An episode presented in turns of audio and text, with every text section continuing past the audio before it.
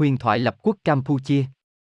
Truyền thuyết kể rằng hoàng tử Ấn Độ Priya Thông, hay Kondinia Y, lên thuyền du hành về phía đông, bắt gặp một hòn đảo xinh đẹp. Đêm hôm đó chàng ngủ dưới bóng cây tơ lốc, nửa đêm tỉnh dậy chàng bàng hoàng chứng kiến những bóng người từ dưới biển trồi lên. Họ lên bờ mở hội tiệc tùng, và chàng hoàng tử trót phải lòng một người con gái trong số họ, nàng công chúa Ninh Niết, nữ vương Soma, con gái của vua tộc trắng thần Naga. Có bản viết rằng chàng phải dùng đến một mũi tên thần để khiến nàng công chúa phải lòng chàng, cũng có bản viết rằng tiếng sét ái tình đưa họ đến với nhau ngay tấp lự. Niên Niết dẫn Priya thông xuống biển gặp vua cha, và ông đã hút cạn nước để lại mảnh đất màu mỡ cho hai vợ chồng lập nên vương quốc. Con cháu của vị hoàng tử Hindu và nàng công chúa trắng thần Naga chính là dân tộc Khmer ngày nay. Priya Thông cùng với Ninnik là những nhân vật biểu tượng trong văn hóa Khmer. Họ được xem như là những người sáng lập và nhà cai trị đầu tiên của nhà nước Phù Nam thời tiền Angkor. Phần lớn phong tục đám cưới của người Khmer được cho là bắt nguồn từ cuộc hôn nhân của Priya Thông và niết. Nữ thần mưa Moni Mekhala Trước. Đánh giá, 5, 5, 2 phiếu. Nữ thần mưa Moni Mekhala Ngày xưa ngày xưa, vị ẩn sĩ quyền năng Lokta Moni IC có ba người học trò vô cùng triển vọng, Moni Makhala, nữ thần biển cả tài giỏi xuất chúng, hoàng tử Vorachun, và Rim Aso, một con quỷ có trái tim hừng hực lửa tham vọng. Họ đều rất tài năng và được Lokta truyền dạy phép thuật và tri thức. Lokta hứa sẽ tặng một món quà cho người học trò xứng đáng nhất. Để xác định ai là người xứng đáng nhất, ông mở một cuộc thi, người đầu tiên mang về một bình thủy tinh đựng đầy sương sớm sẽ trở thành chủ nhân của món quà bí mật này. Ngay khi còn chạng vạn, Vorachun và Rim Aso đã liều mình vào rừng. Họ không bỏ qua bất kỳ chiếc lá hay giọt sương nào. Nôn nóng dũ những giọt sướng quý giá vào bình, khi quay lại túp lều của vị ẩn sĩ, họ thấy Moni Makhala đã ngồi đó với một bình chứa đầy sương sớm. Cô đã để chiếc khăn choàng ngoài trời qua đêm và giành chiến thắng đơn giản bằng việc vắt tấm khăn đẫm sương vào bình. Tự hào về tất cả học trò, và yêu thương họ như con, Lokta tặng quà cho cả ba. Ông biến những giọt sương của Rim Ason một chiếc rượu bằng kim cương, của Vorachun thành một con dao găm yêu thuật, và của Moni Makhala thành một quả cầu pha lê độc nhất. Rim Aso sinh lòng đố kỵ và quyết định phải chiếm lấy giải thưởng của Makhala. Hắn và Vorachun nài nỉ nữ thần cho họ quả cầu quý giá. Nhưng sau khi Mekhala từ chối lời nài nỉ của họ và bay đi, Rim Aso quyết định chiếm lấy quả cầu thủy tinh bằng vũ lực. Rim Aso bay qua những tầng mây, tìm kiếm Moni Makhala với một cơn thịnh nộ từ lòng đố kỵ. Trên đường tìm kiếm, hắn chạm trán Vorachun và đã tấn công anh ta, vì biết rằng vị hoàng tử ngay thẳng sẽ không bao giờ để hắn lấy đi quả cầu. Con quỷ chiếm ưu thế trong trận chiến và cuộc mạnh Vorahun vào phía bên kia sườn núi. Khi chắc chắn Vorachun đã chết, Rim Aso tiếp tục cuộc hành trình cho đến khi tìm được Moni Mekhala. Hắn bắt ép cả cô và bạn bè cô hoặc là phục tùng hắn, học trò xuất sắc nhất của Lokta và là chủ nhân xứng đáng của quả cầu, hoặc là chết như Vorachun. Makhala, không chút sợ hãi, từ chối và biến mất vào những đám mây, với hy vọng dụ được con quỷ xa khỏi bạn bè cô. Rim Aso mắc mưu, xuyên qua mây dông, điên cuồng đeo đuổi. Khi đã đi đủ xa, Mekhala tiến ra đương đầu với hắn. Rim Aso đòi hỏi lần cuối nhưng nữ thần vẫn không hề suy chuyển. Nổi giận, con quỷ hôi chiếc triều kim cương lên trời. Chẳng đợi hắn kịp tấn công, Makhala ném quả cầu pha lê vào thinh không. Chạm đến nóc trời, nó phát ra những tia sáng chói làm mù mắt con quỷ. Rim Aso đánh rơi chiếc triều trong sự tuyệt vọng điên cuồng. Chiếc triều bay xuyên qua không khí, cắt ngang những đám mây tạo nên những tràng sấm rền vang dội. Sấm và chớp hòa quyện với nhau tạo thành mưa, những giọt mưa rơi xuống thi hại của vô rắc chung khiến chàng trỗi dậy như cỏ cây, như những thân lúa vàng. Chập lấy con dao găm ma thuật, anh bay lên bầu trời tìm kiếm Rim Aso và Moni Makhala. Makhala lại gần Rim Aso, giờ đã mù lòa và bất lực khi không có chiếc rìu. Cô cân nhắc nên làm gì với kẻ sát nhân này. Nàng Moni Mekhala nhân từ tha tội cho Rim Aso và bay lên bầu trời. Không lâu sau, Rim Aso hồi phục sức mạnh và tìm thấy chiếc rìu, hắn lại chứng nào tật nấy, trở lại thách đấu vô rắc chung và Moni Mekhala, và chu kỳ sấm, chớp, mưa lại kéo dài vô tận. Ma nữ xinh đẹp Nang Tani Trước Đánh giá, một phần năm, ba phiếu. Ma nữ xinh đẹp Nang Tani Nang Tani là một cô gái trẻ và xinh đẹp với bộ trang phục truyền thống Thái Lan. Tani thường sống trong những bụi chuối hột, loại chuối được người Thái gọi là chuối tani, vào ban ngày, có thể gọi đây là ma cây chuối, cho đến khi màn đêm buông xuống, đặc biệt vào đêm trăng tròn, ta mới nhìn thấy được. Nàng Tani có làn da xanh cùng màu lá cây và đôi môi đỏ của quả dây bát chín. Mái tóc của Tani đen nhánh, dày và sung thẳng. Ma chuối hiện hình trong tư thế đứng nhưng hai chân lại không chạm đất mà lơ lửng trên không. Một số phiên bản khác miêu tả nửa thân dưới của hồn ma trong suốt và mờ ảo cùng với đai lưng là một cành cây nhỏ cuốn quanh. Việc chặt bỏ cây cối quanh khu vực hồn ma nàng Tani ám được coi là một điểm xấu. Người dân thường dân cúng đồ ngọt, hoa và thắp hương cho nàng Tani, khi phát hiện những cây chuối bị Tani ám người dân sẽ buộc một miếng vải sa-tan màu vào thân. Chuối hột không phải là loại cây trồng để thu hoạch cũng do tín ngưỡng dân gian trên. Chúng không được trồng gần nhà và thường mọc cách xa khu dân cư, ở rìa các ngôi làng, hoặc ở ngoài đồng ruộng trống. Hồn ma nữ Nang Tani, còn được gọi Phi Tani hoặc Phrai Tani, thuộc nhóm hồn ma, thần liên quan đến cây cối thực vật có tên gọi chung là nang mai, thường thấy xuất hiện trong đời sống văn hóa dân gian Thái Lan, Lào và Campuchia. Văn hóa dân gian truyền miệng Thái Lan tin rằng hồn ma này có thể hãm hại đàn ông, đặc biệt nếu họ đối xử tệ bạc với phụ nữ. Tuy nhiên, hầu hết các câu chuyện về nàng Tani đều được coi là có lòng nhân từ. Tani có xu hướng hiền lành, thường hay mang thức ăn cho những nhà sư hành khất ngang qua. Các loại bùa chú, vòng đeo bảo hộ liên quan đến nàng Tani cũng rất phổ biến với nhiều kiểu dáng khác nhau. Truyền thuyết về sấm sét của Thái Lan hay chuyện Mekela và Ramasura. Ngày xưa ngày xưa, nữ thần xinh đẹp Mekela vốn là vợ yêu của vị thần Shiva, họ sống trong một cung điện to lớn trên mây. Mekla có một quả cầu thủy tinh kỳ diệu, món quà của Long Vương cha nàng tặng cho thần Indra mà nàng lén lấy về. Vì Sivak rất nhiều người hầu, Mekla chẳng có gì để làm và suốt ngày chỉ chơi với quả bóng thủy tinh. Mekla Một ngày nọ, Mekla quyết định lẻn ra ngoài chơi. Nàng bay xuyên những tầng mây trên bầu trời với quả bóng thủy tinh trên tay. Nàng đi ngang qua một đám mây đen mà ác thần cầm chiếc triều kim cương tên là Ramasura đang thiền định bên trong. Lại nói về ác thần này, ông ta là bạn của quỷ vương Rahu.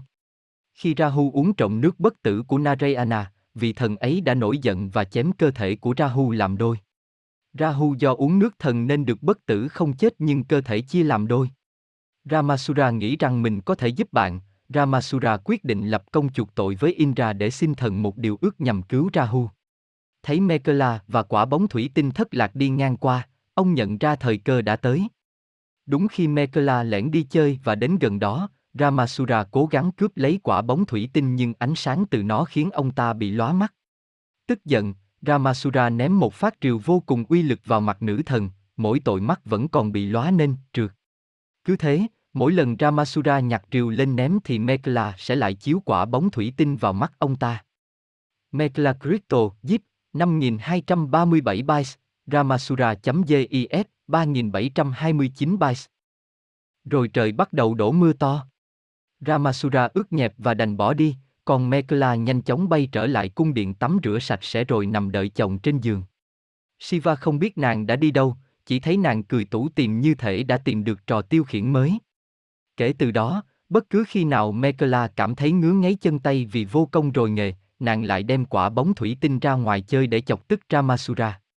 Ác thần đáng thương đã nhiều lần cố gắng để cướp lại quả bóng thủy tinh nhưng kết quả chỉ tổ mệt thân và thêm phần cây cú.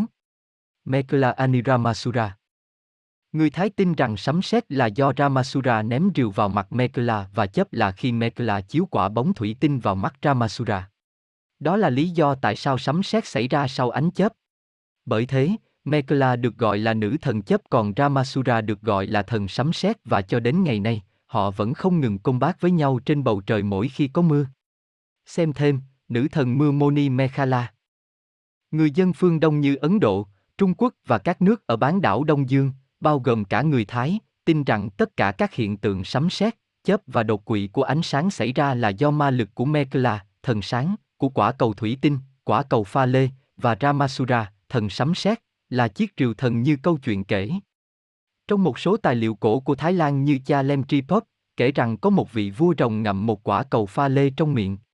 Khi đi bất cứ đâu, nhà vua luôn giữ nó trên đầu. Vợ của nhà vua là một nữ thần, họ có với nhau một người con gái xinh đẹp tên là Mekla. Vua rồng đã trao Mekla và quả cầu pha lê của mình cho Shiva. Thế nhưng Mekla vụng trộm đánh cắp quả cầu pha lê. Rahu muốn bắt Mekla để lấy lòng Shiva. Hắn ta rủ bạn mình, Ramasura, cùng thực hiện ý đồ. Và câu chuyện Ramasura ném chiếc rìu gây ra tiếng sét như ở trên. Không có câu chuyện trực tiếp nào về Ramasura và Mekla trong văn học tiếng Phạn, ngoại trừ Ramayana, có đề cập đến Ramasura, Porasuma. Nó nói rằng Ramasura là một thiên thần quỷ sở hữu một chiếc rìu kim cương. Vào mùa mưa, các vị nam thần và nữ thần vui chơi và nhảy múa. Ramasura đuổi theo Mekula cho đến khi anh đối mặt với Tra Orachun. Họ đã chiến đấu và Ramasura cố gắng nắm lấy chân của Orachun sau đó đột nhập vào núi Prasumer, đòn tấn công tàn nhẫn đó đã giết chết Ra Orachun. Anh đã từng gặp Ra Rama, người vừa trở về sau đám cưới của mình và hướng đến Aodea, và họ đã đánh nhau. Anh đầu hàng sau khi biết ra Rama là Ramayana. Sau đó, anh dành tặng mũi tên mà Shiva đã tặng cho ông của mình, cho Praram. Krahan Krahan là một con ma với hình dáng của một người dân làng bình thường vào ban ngày nhưng đêm đến, nó bắt đầu biến đổi, giống với Kraser nhưng là nam. Krahan là loại ma thường bay vào ban đêm ở các vùng nông thôn, loài ma này khá dễ nhận biết vì nó luôn cưỡi trên một cái chày giả gạo và dùng hai cái mẹt đeo vào tay để bay. Nó bay đi khắp nơi để tấn công những người phụ nữ ra ngoài lúc tối muộn. Malai Kraser Malai Kraser, Kraser là tiếng Thái, là một hồn ma nữ xuất hiện về đêm trong văn hóa dân gian Đông Nam Á. ma lai thường xuất hiện với hình ảnh không có cơ thể, chỉ có đầu của một người phụ nữ và phần khí quản nối xuống nội tạng lủng lẳng ở dưới. Từng là người phụ nữ vô cùng xinh đẹp nhưng xấu số thay, cô lại bị thiêu sống với lời nguyền sẽ trở thành một con ma đói. Ban ngày, Crusher tồn tại dưới hình dạng con người nhưng khi đêm xuống, nó sẽ tách ra làm đôi thành một cái đầu với nội tạng bầy nhầy lơ lửng kinh dị. Crusher sẽ phải đi ra ngoài để kiếm máu và thịt để ăn. Với hình dạng kỳ dị, Ma Lai di chuyển bằng cách bay lơ lửng trong không trung. Phần hồng của Ma Lai có thể đầy đủ toàn bộ cổ với da thịt hoặc chỉ có khí quản. Nội tạng bên dưới thường gồm có tim và dạ dày, tượng trưng cho sự thèm khát ăn thịt của hồn ma này. Nội tạng có thể thấm máu và phát sáng. Với hình thù quái dị đó, Crusher sẽ bay đi khắp nơi tìm phụ nữ mang thai hoặc em bé sơ sinh để ăn thịt, thậm chí nó còn ăn cả phân. Xong xuôi bữa tối, Crusher sẽ lau cái miệng đầy máu của mình vào quần áo treo bên ngoài nhà dân. Đó là lý do vì sao người Thái không bao giờ để bất cứ đồ vật gì ở ngoài qua đêm. Bên cạnh Thái Lan, Lào và Campuchia, Malai cũng xuất hiện trong văn hóa dân gian Malaysia với tên gọi Penangan hay Hantu Penangan, ở Indonesia với một số tên như Liat, Palasik, Selak Metem, Quyên, Topo và Parang. Tại Việt Nam, ma nữ này có tên gọi là Ma Lai trong truyền thuyết của các dân tộc ở khu vực Tây Bắc.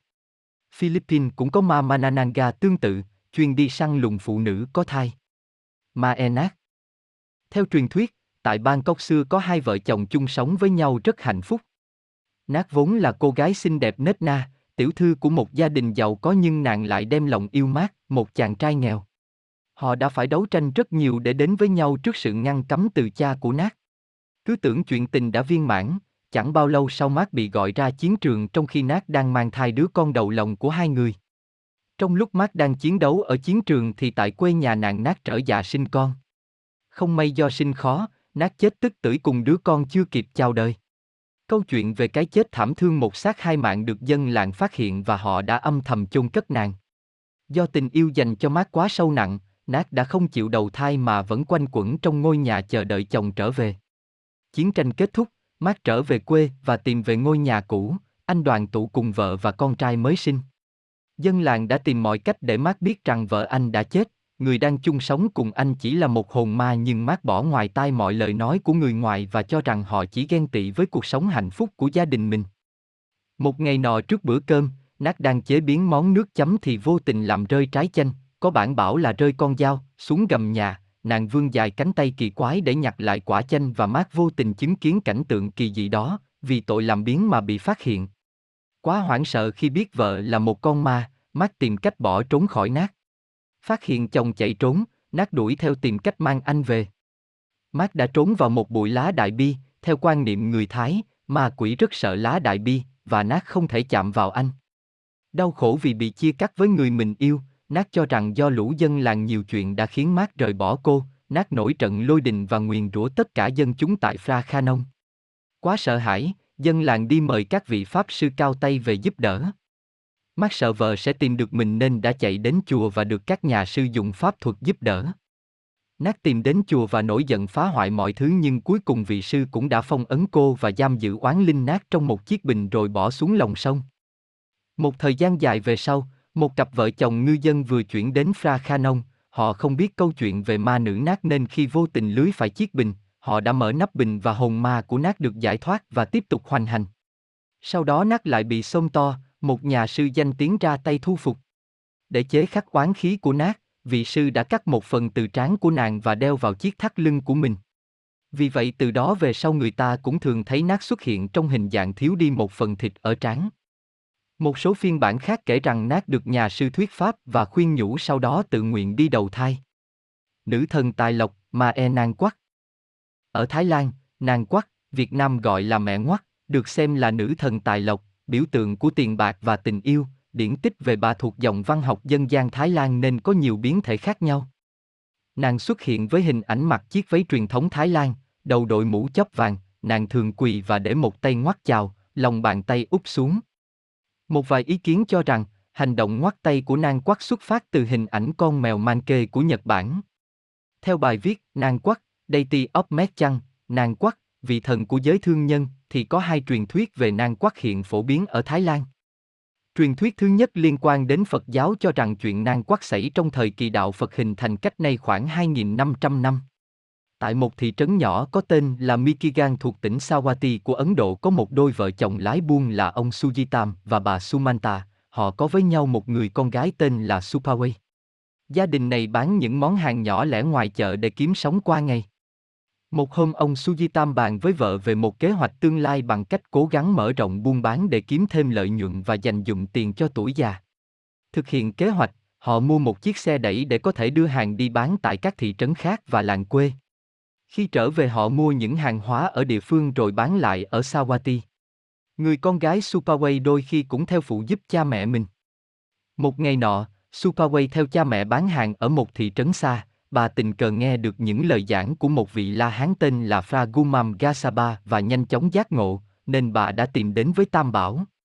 Ngài Gasaba nhận ra sự mộ đạo của Supaway bèn truyền dạy chánh pháp và phép màu là cách đọc những lời chúc phúc cho các thương nhân và gia đình nàng. Khi gia đình Superway đến bán hàng ở một thị trấn khác, nhân duyên lại đến với bà khi gặp được Ngài La Hán Fra Sivali là một vị danh tăng du thuyết, đệ tử thân cận của Đức Phật Thích Ca. Fra Sivali là con người kỳ lạ, ông đản sinh sau khi mẹ ông phải mang thai 7 năm, 7 tháng và 7 ngày. Chính điều đã làm cho Sivali sở hữu một năng lực nhiệm màu và một trí tuệ tuyệt vời, ông đã tập trung tất cả quyền năng hiện hữu để truyền dạy cho Supaway. Với phép thuật mà hai vị La Hán đã truyền dạy, người ta thấy rằng mỗi lúc Superway đến bên chiếc xe hàng của cha mẹ thì việc buôn bán trở nên thuận lợi đến kỳ lạ, tất cả hàng hóa đều được bán hết cùng một lúc. Khi Superway đồng hành cùng cha mẹ ra chợ thì hàng hóa của gia đình trở nên khan hiếm, cha mẹ cô bèn quyết định để con gái cùng tham gia buôn bán với họ bởi họ biết rằng phúc lành mà các vị La Hán ban cho đã bắt đầu phát huy hiệu nghiệm. Việc buôn bán thuận lợi đã mang về cho gia đình Superway một khối lượng tài sản kết xù, chỉ trong thời gian ngắn ông bà Sujitam đã trở thành thương nhân giàu có. Ông Sujitam bèn quyết định tìm đến chánh pháp, Dharma, của Đức Phật và hành thiện giúp đời. Ông bỏ tiền ra xây công viên Ampatagam, thiết lập nhiều chỗ tá túc cho những người nghèo khổ, bi khu, sau đó ông xây Phật điện Quát Makigansan, rồi cung thỉnh vị La Hán Phra Sutam đến trụ trì. Ông luôn tích cực trong công việc từ thiện và sẵn lòng hỗ trợ cho những thương nhân khác bán những loại hàng mà ông đang bán chạy nhất. Ông cũng kêu gọi mọi người cùng đi với ông đến những địa phương mà hàng hóa có thể bán được. Những thương nhân đi theo ông sớm nhận ra phép thuật Metta Mahanimo của Supaway qua những lời chúc phúc của bà mà cha mẹ đã trở thành những thương nhân giàu có và họ bắt đầu tôn thờ bà như một biểu tượng của sự may mắn trong buôn bán. Nhiều năm sau, Sujitam và vợ lớn tuổi và qua đời, rồi đến lượt Supaway cũng tạ thế nhưng truyền thuyết về bà vẫn lan truyền không ngừng trong những nhóm người làm nghề buôn bán. Giới buôn bán tôn bà làm thần thương buôn, họ tạc tượng bà ngồi trên xe đẩy để thờ cúng, xin ân điển phước lành và họ thường nhận được những hồi báo tốt đẹp trong buôn bán. Dần dần việc thờ cúng Superway trở thành một dạng tín ngưỡng phổ biến, người ta tin rằng sẽ gặp may trong buôn bán nếu tìm một pho tượng Superway làm lễ hô thần nhập tượng, puja, mời bà về chứng giám vì nguồn gốc là Superway thường đồng hành cùng cha mẹ mình trên chiếc xe đẩy hàng và bà đã mang đến sự giàu có cho gia đình. Tất cả bốn đẳng cấp trong xã hội Hindu giáo ở Ấn Độ đều chịu ảnh hưởng tín ngưỡng thờ Supaway là người Bà La Môn, chiến sĩ, thương nhân, thờ thủ công. Thậm chí cả đẳng cấp nô lệ, Sura, đã thờ cúng và tôn vinh Supaway. Việc thực hiện lễ puja cho nàng quắc ngày càng phổ biến hơn, theo truyền thuyết nhiều thương nhân đã trở nên cực kỳ giàu có sau khi làm puja cho Supaway. Đặc biệt khi thực hiện nghi lễ này, Pháp sư phải xoay pho tượng theo cả bốn hướng thì mới hiệu nghiệm. Tín ngưỡng thờ Supaway ảnh hưởng vào đời sống tinh thần của người Thái Lan từ khi Phật giáo được truyền bá đến đây và sự phổ biến ngày nay có thể bắt đầu từ thời xa xưa. Những tu sĩ Bà La Môn thường rất giỏi nghi thức luyện chú Kata Akon dành cho Supaway và cũng chính họ đã thay đổi hình dáng của pho tượng từ vị trí của một nữ nhân ngồi trên xe đẩy kiểu Ấn Độ sang hình tượng phụ nữ Thái ngồi trên bệ hoa sen với dáng điệu mời gọi khách hàng. Đầu tiên những người Bà La Môn chỉ sử dụng tượng Superway cho riêng công việc làm ăn buôn bán của họ nhưng khi họ nhận thấy nhiều người Thái tin vào quyền năng của Superway thì họ bắt đầu làm tượng kim luôn nghi thức niệm chú Kata để bán cho giới làm ăn thờ cúng.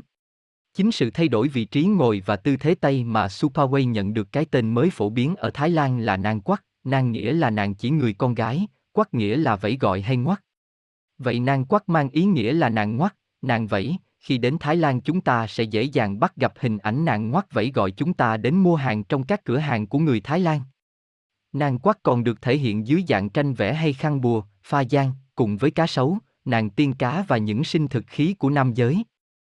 Một truyền thuyết thứ hai cho rằng, nàng quát có nguồn gốc từ sử thi Ramakin vốn được Hoàng gia Thái Lan cải biên từ sử thi Ramayana của Ấn Độ.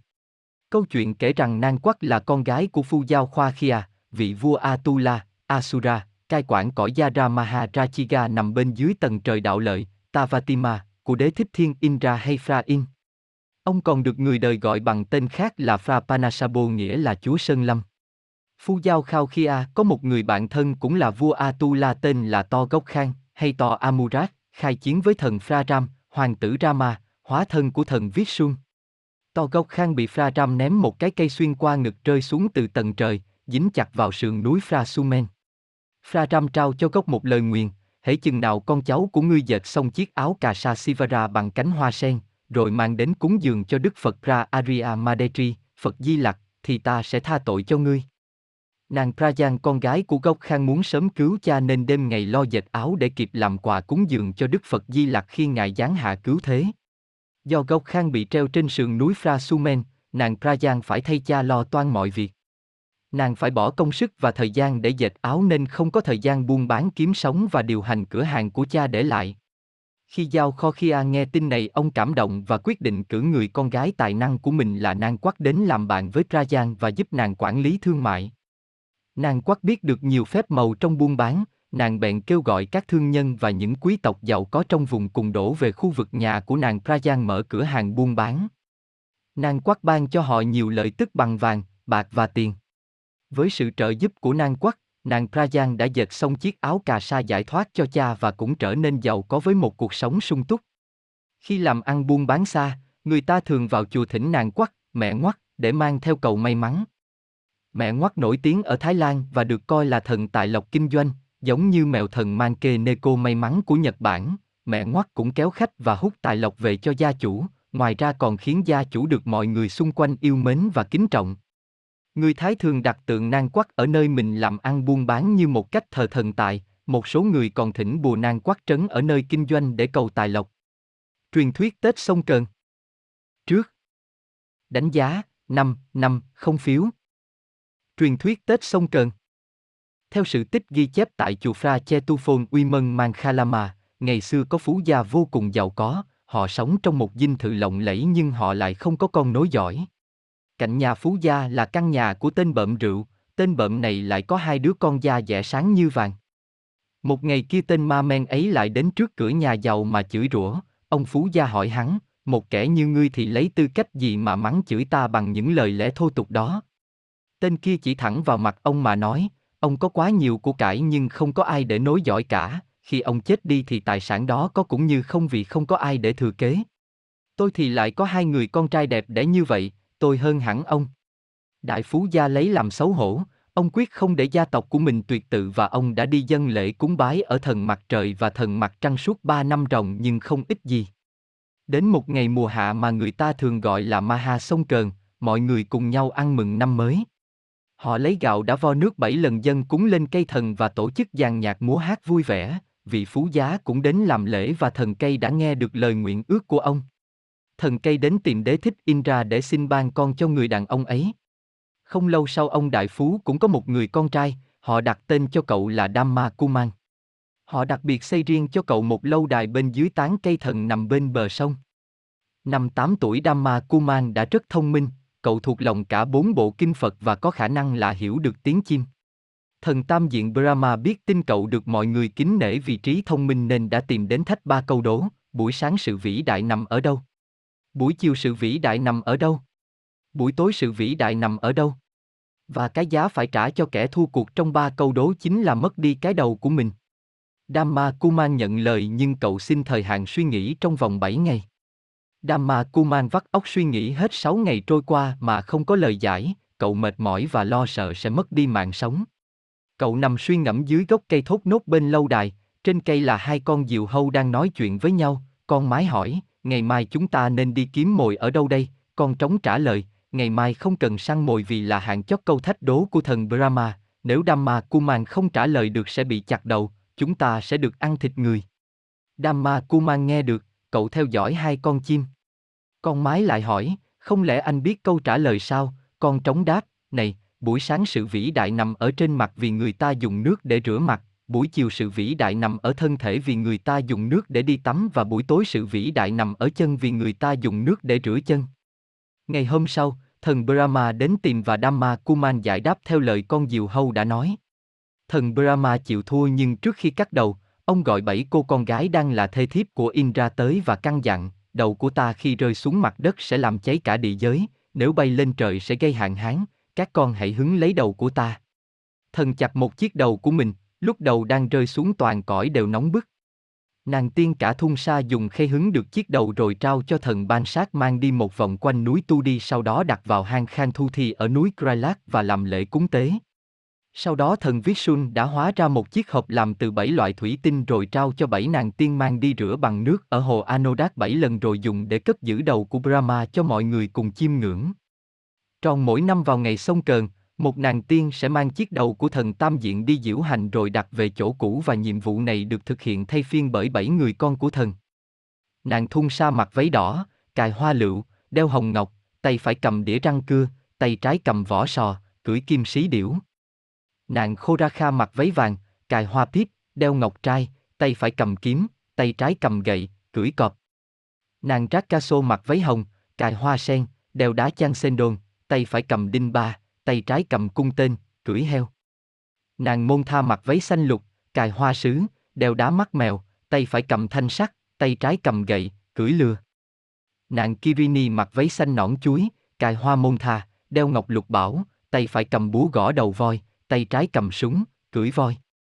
Nàng Kimitha mặc váy trắng hoa xanh, cài hoa sen nhiều tầng nhụy, đeo đá topa, tay phải cầm kiếm, tay trái cầm đàn, cưỡi trâu. Nàng Ma Thô Thon mặc váy đen, cài hoa sa mao, đeo huyền ngọc, tay phải cầm đĩa răng cưa, tay trái cầm đinh ba, cưỡi khổng tước. Bảy người con của thần Brahma.